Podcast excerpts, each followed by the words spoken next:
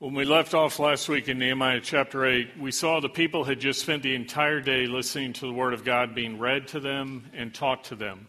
And as we turn to the second part of Nehemiah chapter 8 today, we're going to see what they do is take what they've been hearing and they put it into practice. In James 1:22 we're told but prove yourselves to be doers of the word and not merely hearers who delude themselves. As we talked about last time, God isn't interested in us just filling our heads with Bible knowledge. But it needs to travel that 18 inches from our head to our hearts, where it is then lived out in our lives as our lives are changed and we walk with Him.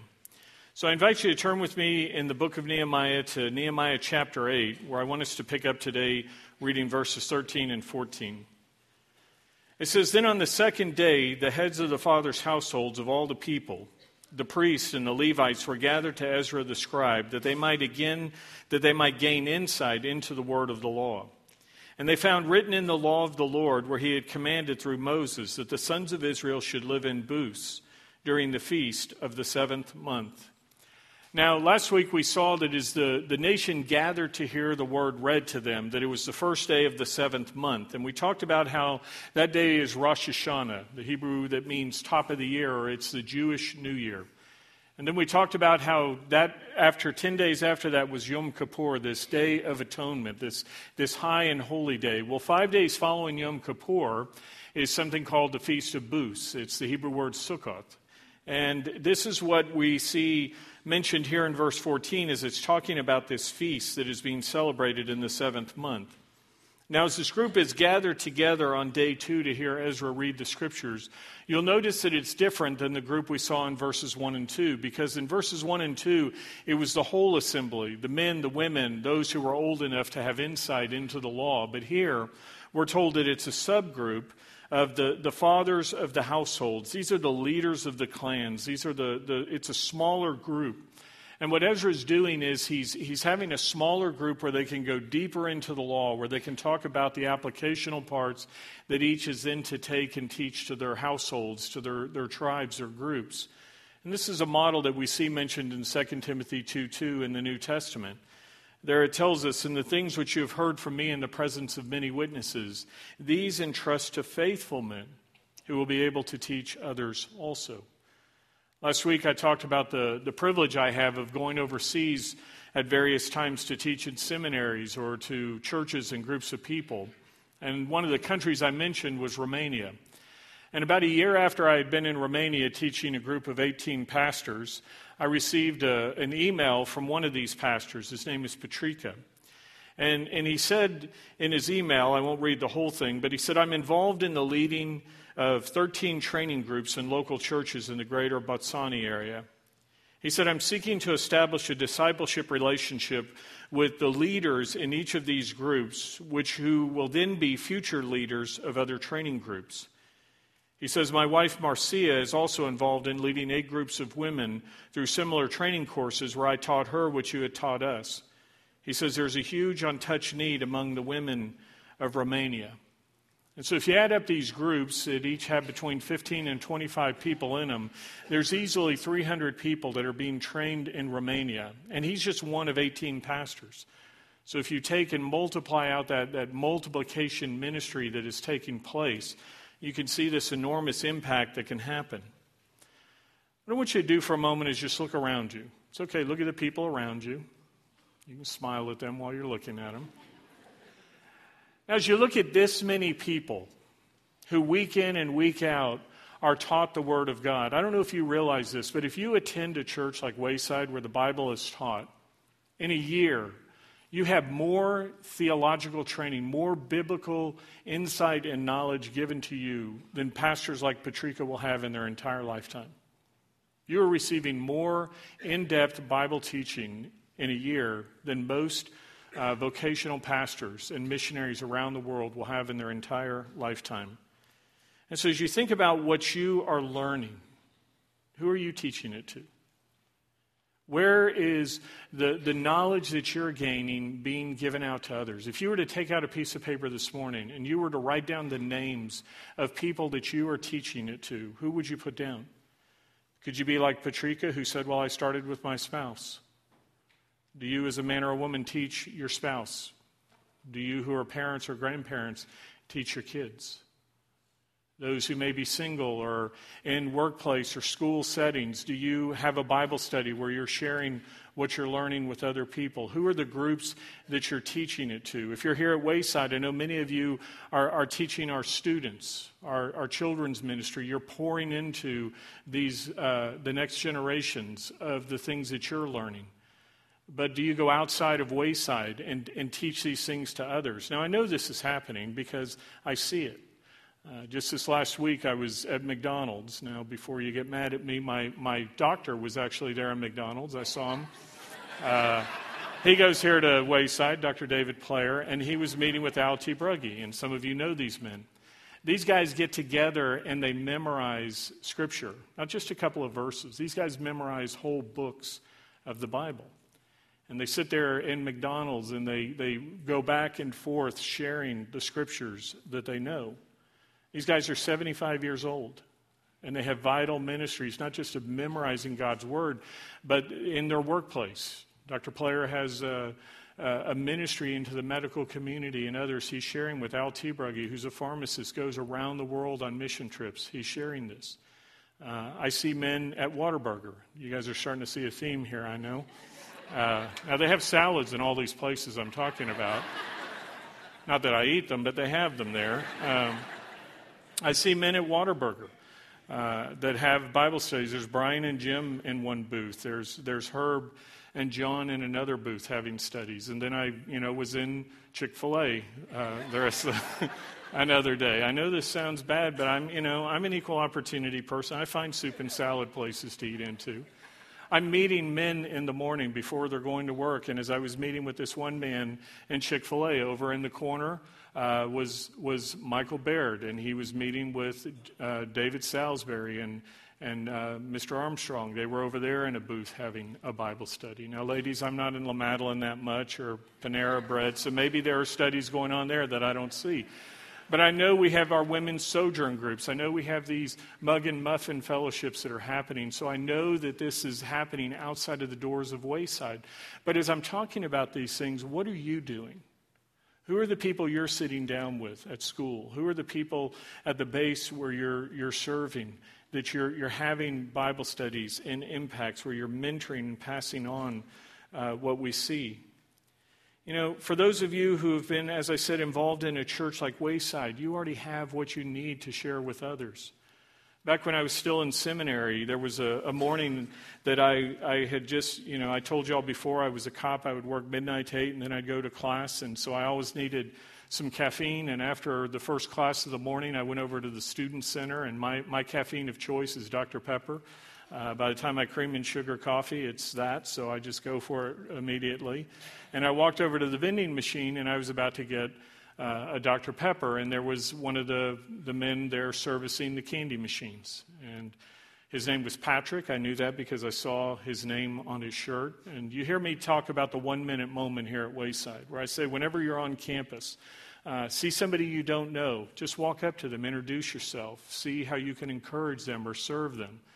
And so, as I saw Patrick, this man filling the vending machine there at Dallas Seminary, I asked myself, is, is this place any different than anywhere else that Patrick goes? I mean, I thought about this guy coming onto campus, surrounded by future pastors and missionaries, men and women who are being trained for the ministry. And, and I wondered, is it any different for him walking on this campus than it is any other place that he fills machines? And so as I looked at his shirt and I saw his name Patrick, I said, I said Excuse me, Patrick. I said, uh, I just want to tell you thank you uh, for filling the, the vending machines for us. And he kind of looked at me strange and he goes, Well, it's my job. And I said, Well, we appreciate you doing that because it gives us something where we can get a snack while we're studying the Bible. And, and then I said, You know, speaking of the Bible, I read about you uh, in the Bible this morning. Well, now he looked at me again, kind of funny, and he said, Well, what did it say? And I said, Well, it said, For God so loved Patrick that if Patrick would believe in his son Jesus, he would have eternal life. And he said, That's not really in there, is it? And I said, Well, actually, it is. I said, Can I show you? And I put down my backpack and I pulled out my Bible and I turned to John 3.16. And I put it in his hand and I said, Will you read this with me? And I, I said, It says, For God so loved the world I said, Patrick, you're in the world, aren't you? And he said, Yeah.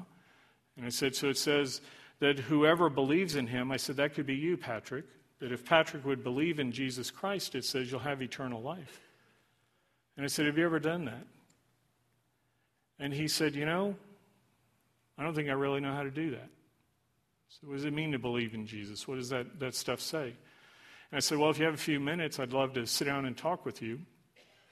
And so he pushed the rack in, he locked up the machines. You know, you can't trust all these pastors with an open candy machine around.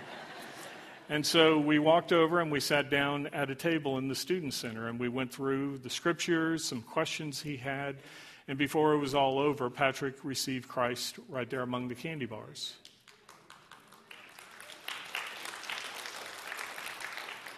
And I gave Patrick my phone number and I said, Look, I want you, I want you to find a good church.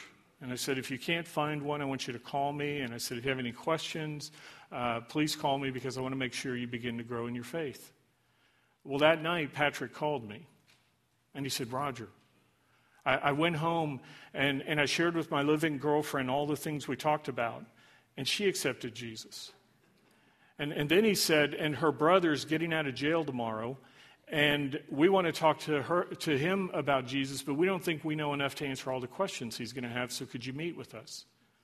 And so we set up a time the next day after that, and we met in a shopping mall. And I sat down, and they talked to her brother, and we went through, and before it was all over, this man accepted Christ. Now, here was a guy who was a brand new believer, and within two days, he had already helped to lead two other people to the Lord.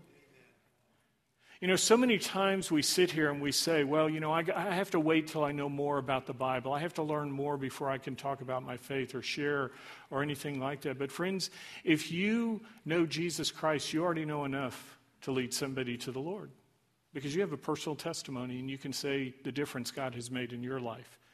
You can go to somebody and say, I read about you in the Bible today and show them John 3:16. That's what God calls us to do. We don't have to wait until we have all this further knowledge. Hudson Taylor, who was a famous missionary to China, talks about a time that he was watching a Chinese pastor talking to a new believer. And this pastor said to this young man, he said, How long have you been a Christian? And the guy said, Well, three weeks. And the pastor said, That's wonderful. How many people have you shared the gospel with? And this young man said, Pastor, I told you I've only been a Christian three weeks. And this pastor said to him, When you light a candle, it doesn't wait until it burns down halfway before it begins to give off light. It starts to give off light immediately. And this is something that you can do. Every one of us as a Christian has light, and we can shine it into the darkness of the places where we are.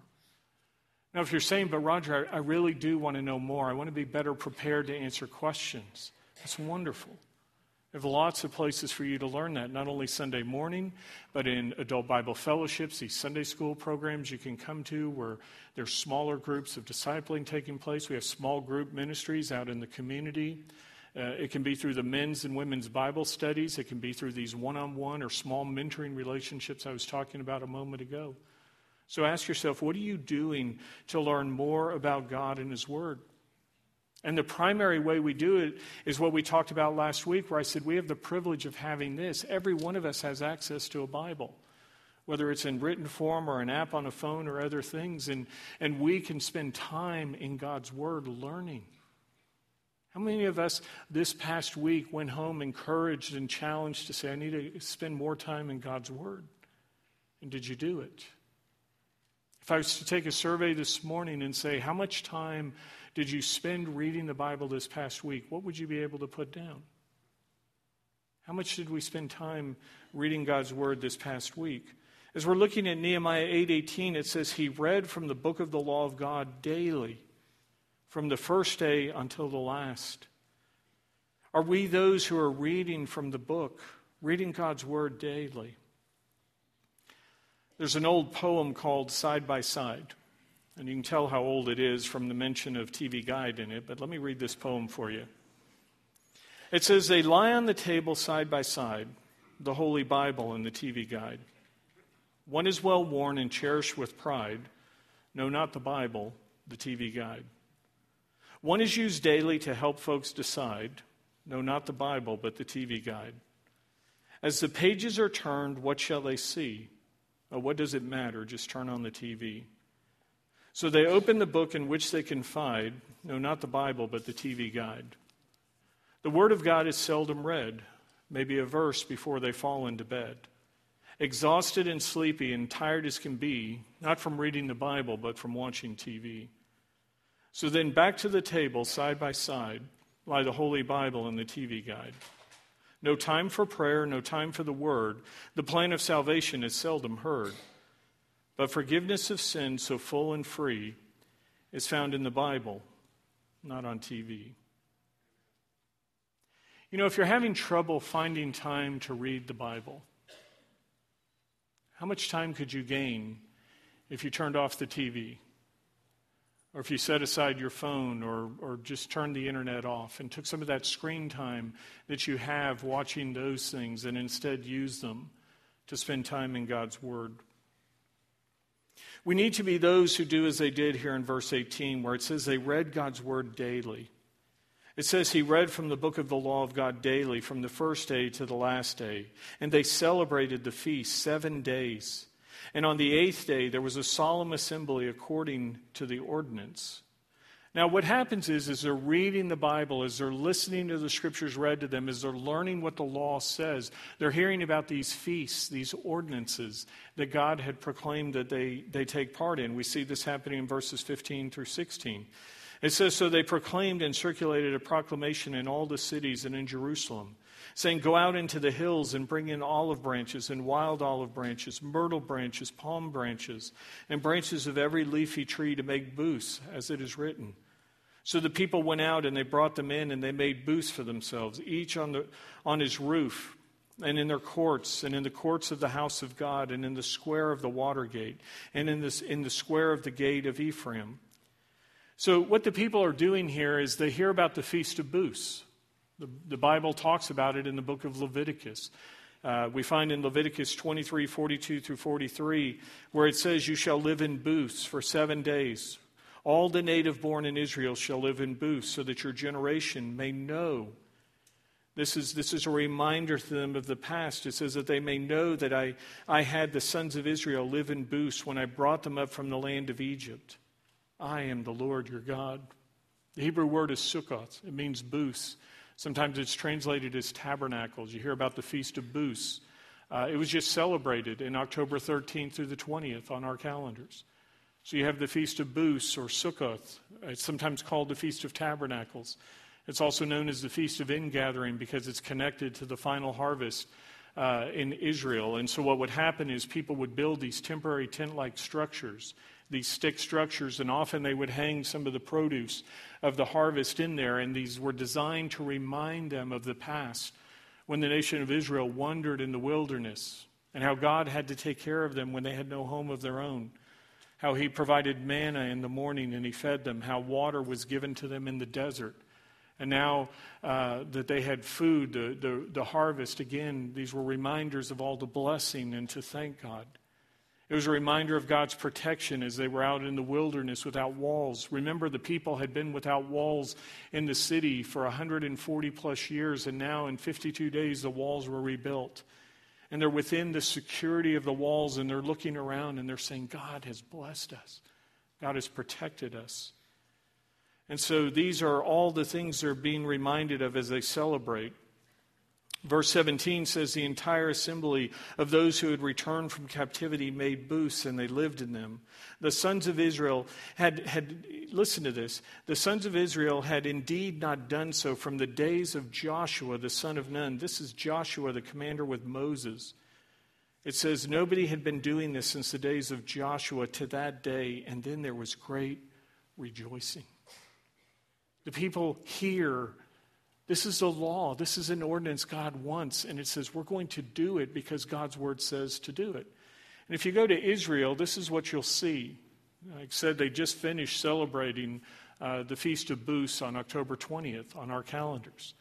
And so if you go to Israel, we read where Nehemiah said on the flat roofs, back then, remember, the homes had a flat top. So, all throughout the city, you'll see these booths that are built up on balconies. And it, we read how it was in the courtyard and it was in the square and various things. So, as you walk all throughout the city, this is, this is what it looks like in Israel during the Feast of Sukkot.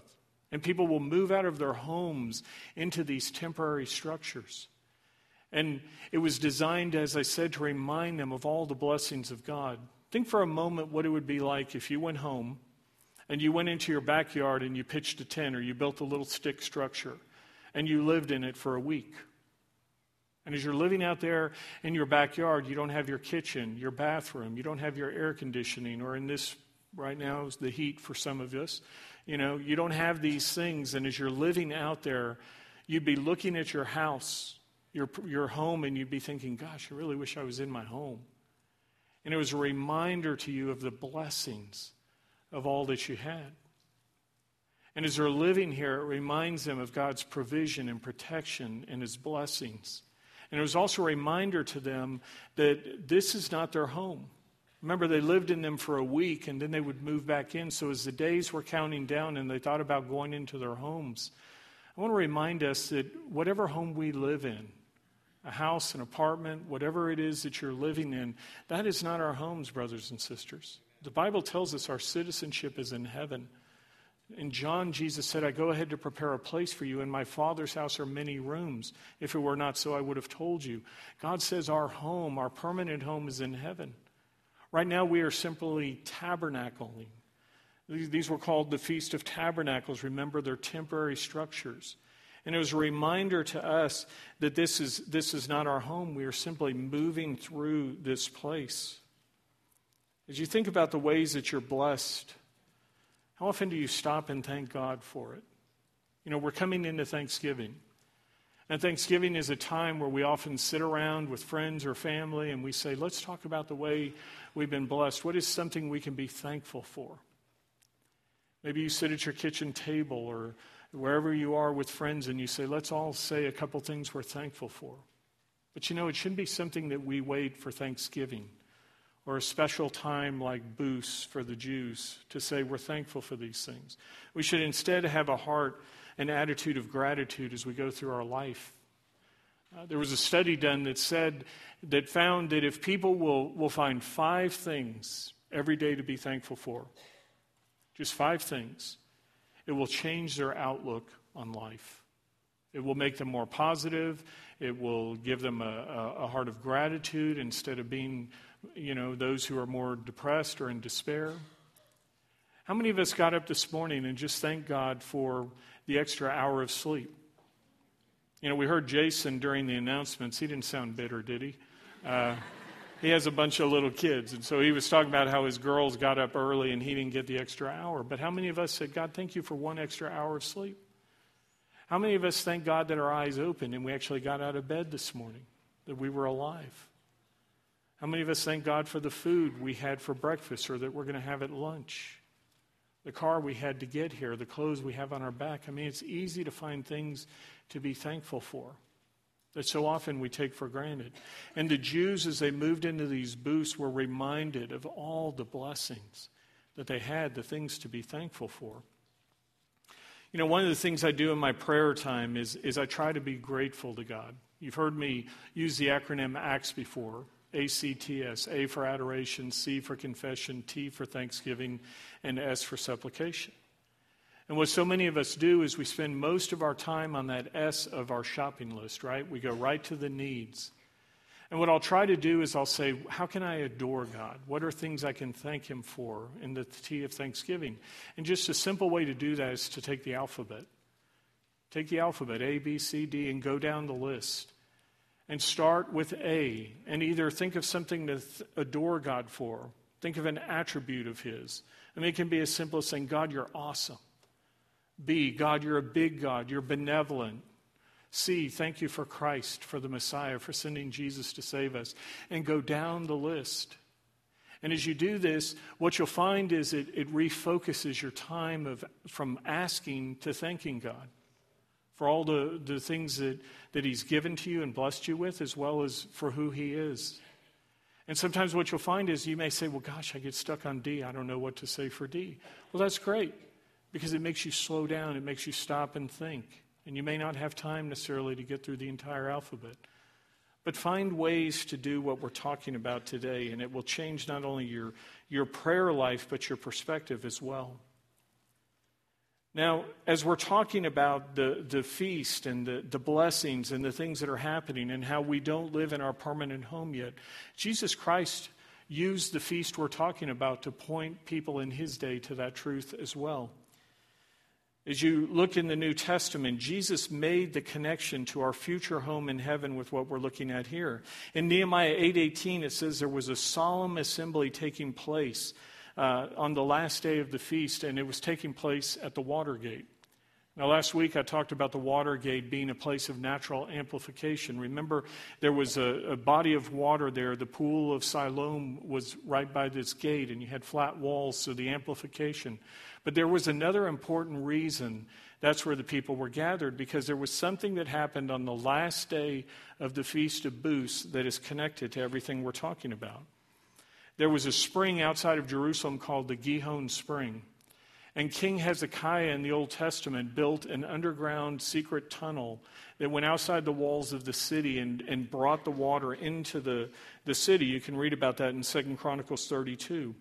And so this water would come into a place called the Pool of Siloam. And at the end of the feast, the priest would take a golden pitcher and he would go down to the pool of Siloam and he would, he would fill this pitcher with water.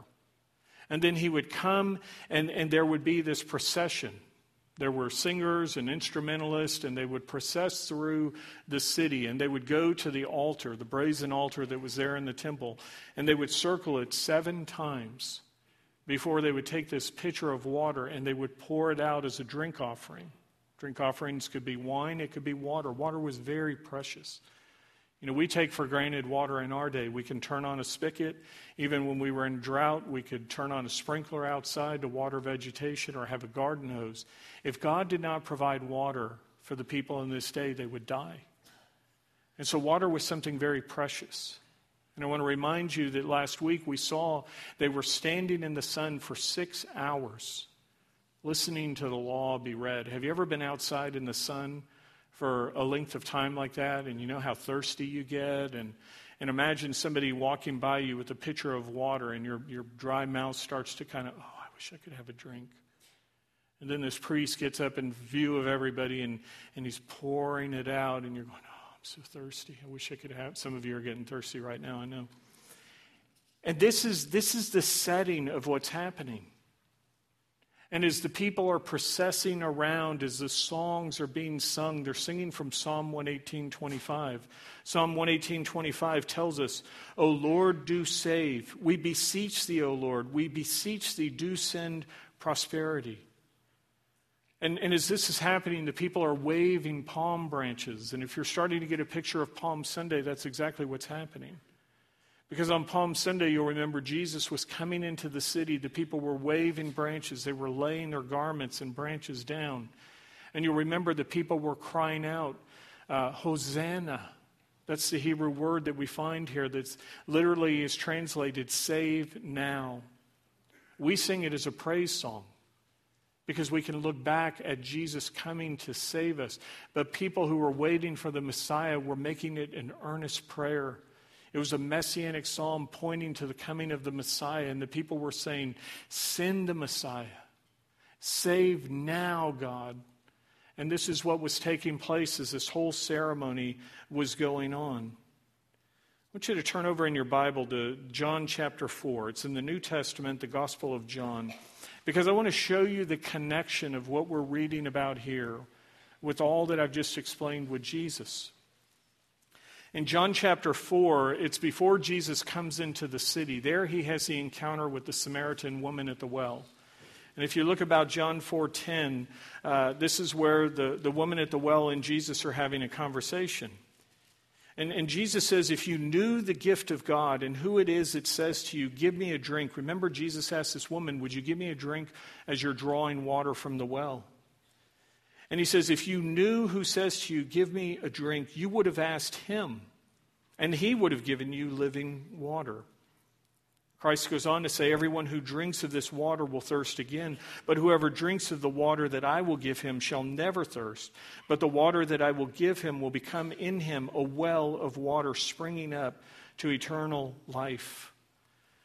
Now, remember, I told you that there's this water ceremony where they're processing around with the pitcher, and people are crying out, Save now, God. And if you turn over to John chapter 7, you see where Jesus tells us what's happening. In fact, if you don't have your Bible with you, let me put it up here on the screen. In John 7:37 it says now on the last day the great day of the feast. What feast are we talking about? Sukkot. We're talking about the feast is over. This is the setting. Jesus is there in the square. This is taking place. There's the water ceremony. And it says, Now, on the last day of the great day of the feast, Jesus stood and cried out, saying, If any man is thirsty, remember how I kind of described the setting? You're in the heat, you're sitting there, you want water. Jesus is the master teacher. He's always grasping the best way to communicate the word. And so here's all these people going, Yeah, we're thirsty. He stood up and cried out, If any man is thirsty, let him come to me and drink. He who believes in me, as the scripture said, from his innermost being shall flow rivers of living water. Do you remember what he told the woman at the well? If you knew who I was, you would ask me for the drink of living water. You go on to John 7 40 through 41. Some of the multitude, therefore, when they heard these words, were saying, This is certainly the prophet. Others were saying, This is the Christ, the Messiah. Still others were saying, Surely the Christ is not going to come from Galilee, is he? The people understood very plainly what Jesus was saying.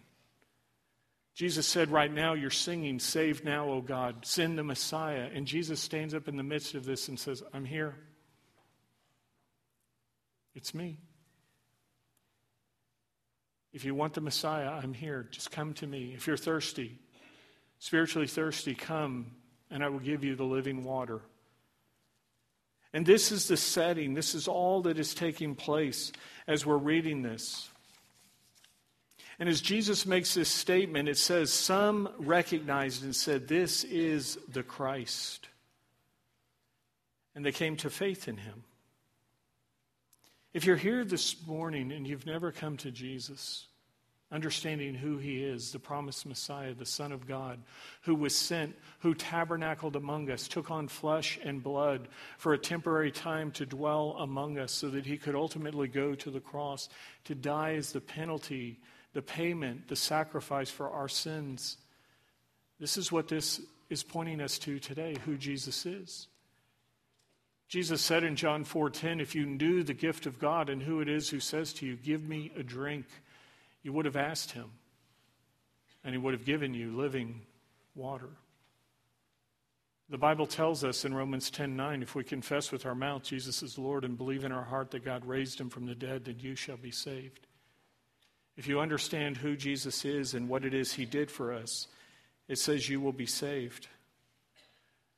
Jesus says in John 4:14, whoever drinks of the water that I give, I will give him shall never thirst, but the water that I will give him will become in him a well of water springing up to eternal life. If you're here today and you've never received Jesus as your Savior, He offers you the drink that you need for eternal life this morning. He offers you the opportunity to place your faith and trust and come to Him. As we end, we're coming to the communion table. And as we come to the communion table, what it does is it points us to everything we've talked about today. It points us to who Jesus is and what he did for us. When Christ came, when he left his throne in heaven, he took on flesh and blood. He tabernacled among us. He lived in the temporary form of a man so that he could be the ultimate sacrifice to go to the cross to pay the penalty of death that we owed for our sins. And he invites us to come to him. He says, If you knew who I was, to the woman at the well, he said to the people in, by the water gate, If you're thirsty, come to me. And today he invites us to come to him as well. John 1:12 tells us, "But as many as received him to them he gave the right to become children of God, even to those who believe in his name." And so this morning I'll ask you, Is there a time you can point to in your life where you received Jesus Christ as your Savior? Or you understood that you were a sinner? The word sin simply means to miss the mark, to be less than perfect. All of us have failed, all of us have sinned. And the Bible tells us because we're sinners, we owe a penalty of death. The Bible says in Romans 6:23, the wages of sin is death, but the free gift of God is eternal life through Christ Jesus our Lord. And in a moment, the tray is going to be passed by you, and you can reach in and take both cups. They're seated together. And as you take the cup, one will contain a piece of bread, and the other one has a cup of juice. And what these represent is the body and the blood of Jesus Christ, the one who came to give his life to save you and me from our sins. And if you've never accepted him as your Savior, I invite you today to take the bread and the, the grape juice and to say to God as you take it, God, I know I'm a sinner. I know I owe the penalty of death. And I thank you that you came and took my place, that you died for me. Remember, Romans 10 9 says, If you confess with your mouth Jesus is Lord and believe in your heart that God raised him from the dead, then you will be saved. And so you can become a son or a daughter of God this morning. You can drink of the living water. You can accept his gift of new and eternal life that he offers to you. For the rest of us who have received that gift in the past, this is the time for us to look at our lives, to think of any unconfessed sin we have, and to ask God for his forgiveness. So as the elements are passed, take the two cups together and hold them and I'll lead us as we take these together. Let's use this time to go to the Lord and prepare our hearts for Him. Will you serve us, please? So we have in our hand a piece of bread. We just read how Jesus talked about Himself being the living water. There were also times that He referred to Himself as the bread of life. He was born in Bethlehem, which literally means the house of bread. And he came to be the bread of life, the sacrifice for us. He came to be the, the one that John the Baptist called the Lamb of God. As he came in John 129, John pointed to him and said, Behold, the Lamb of God who takes away the sin of the world. Jesus took on flesh and blood because the Bible tells us that there had to be a sacrifice, a permanent and perfect one. The bulls, the lambs, the sheep, the doves, other offerings that were given could not remove the penalty of sin that we owed, but when Christ came, he could. And so he freely gave his life, taking on flesh and blood to go to the cross and take on my sin and yours. The body of Jesus Christ he did in remembrance of him.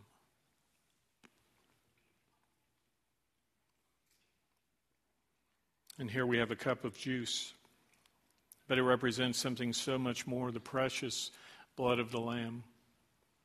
The book of Hebrews tells us without the shedding of blood, there can be no forgiveness of sins. And all those sacrifices I just mentioned could not wash away our sins, they were only a temporary covering.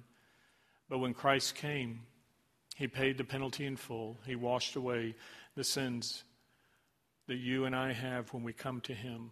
The blood of Jesus, drink it in remembrance of him.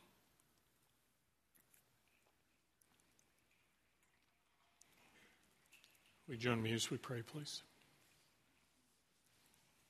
Lord God, we thank you for your gift, your gift of life. We've talked about all these other gifts you've given us food and clothing and shelter, and even, yes, the gift of breath in our bodies where we're alive. But Lord, we are most grateful for the gift of eternal life, bought and paid for through the blood of your Son. Thank you, Jesus, for being willing to leave your throne in heaven, to come and tabernacle among us, to dwell for a temporary time in an earthly vessel so that you could be the sacrifice to save us and open the doors to heaven so that we could walk in one day as sons and daughters of yours and spend eternity with you in our home in heaven. Thank you again for this gift of life. Thank you for the gift of your word. May we who are recipients of that grace and knowledge of your word, be messengers of your mercy and grace to the world around us as we end today. So thank you again for all you've done for us. We pray this in the name of our Savior, Jesus Christ.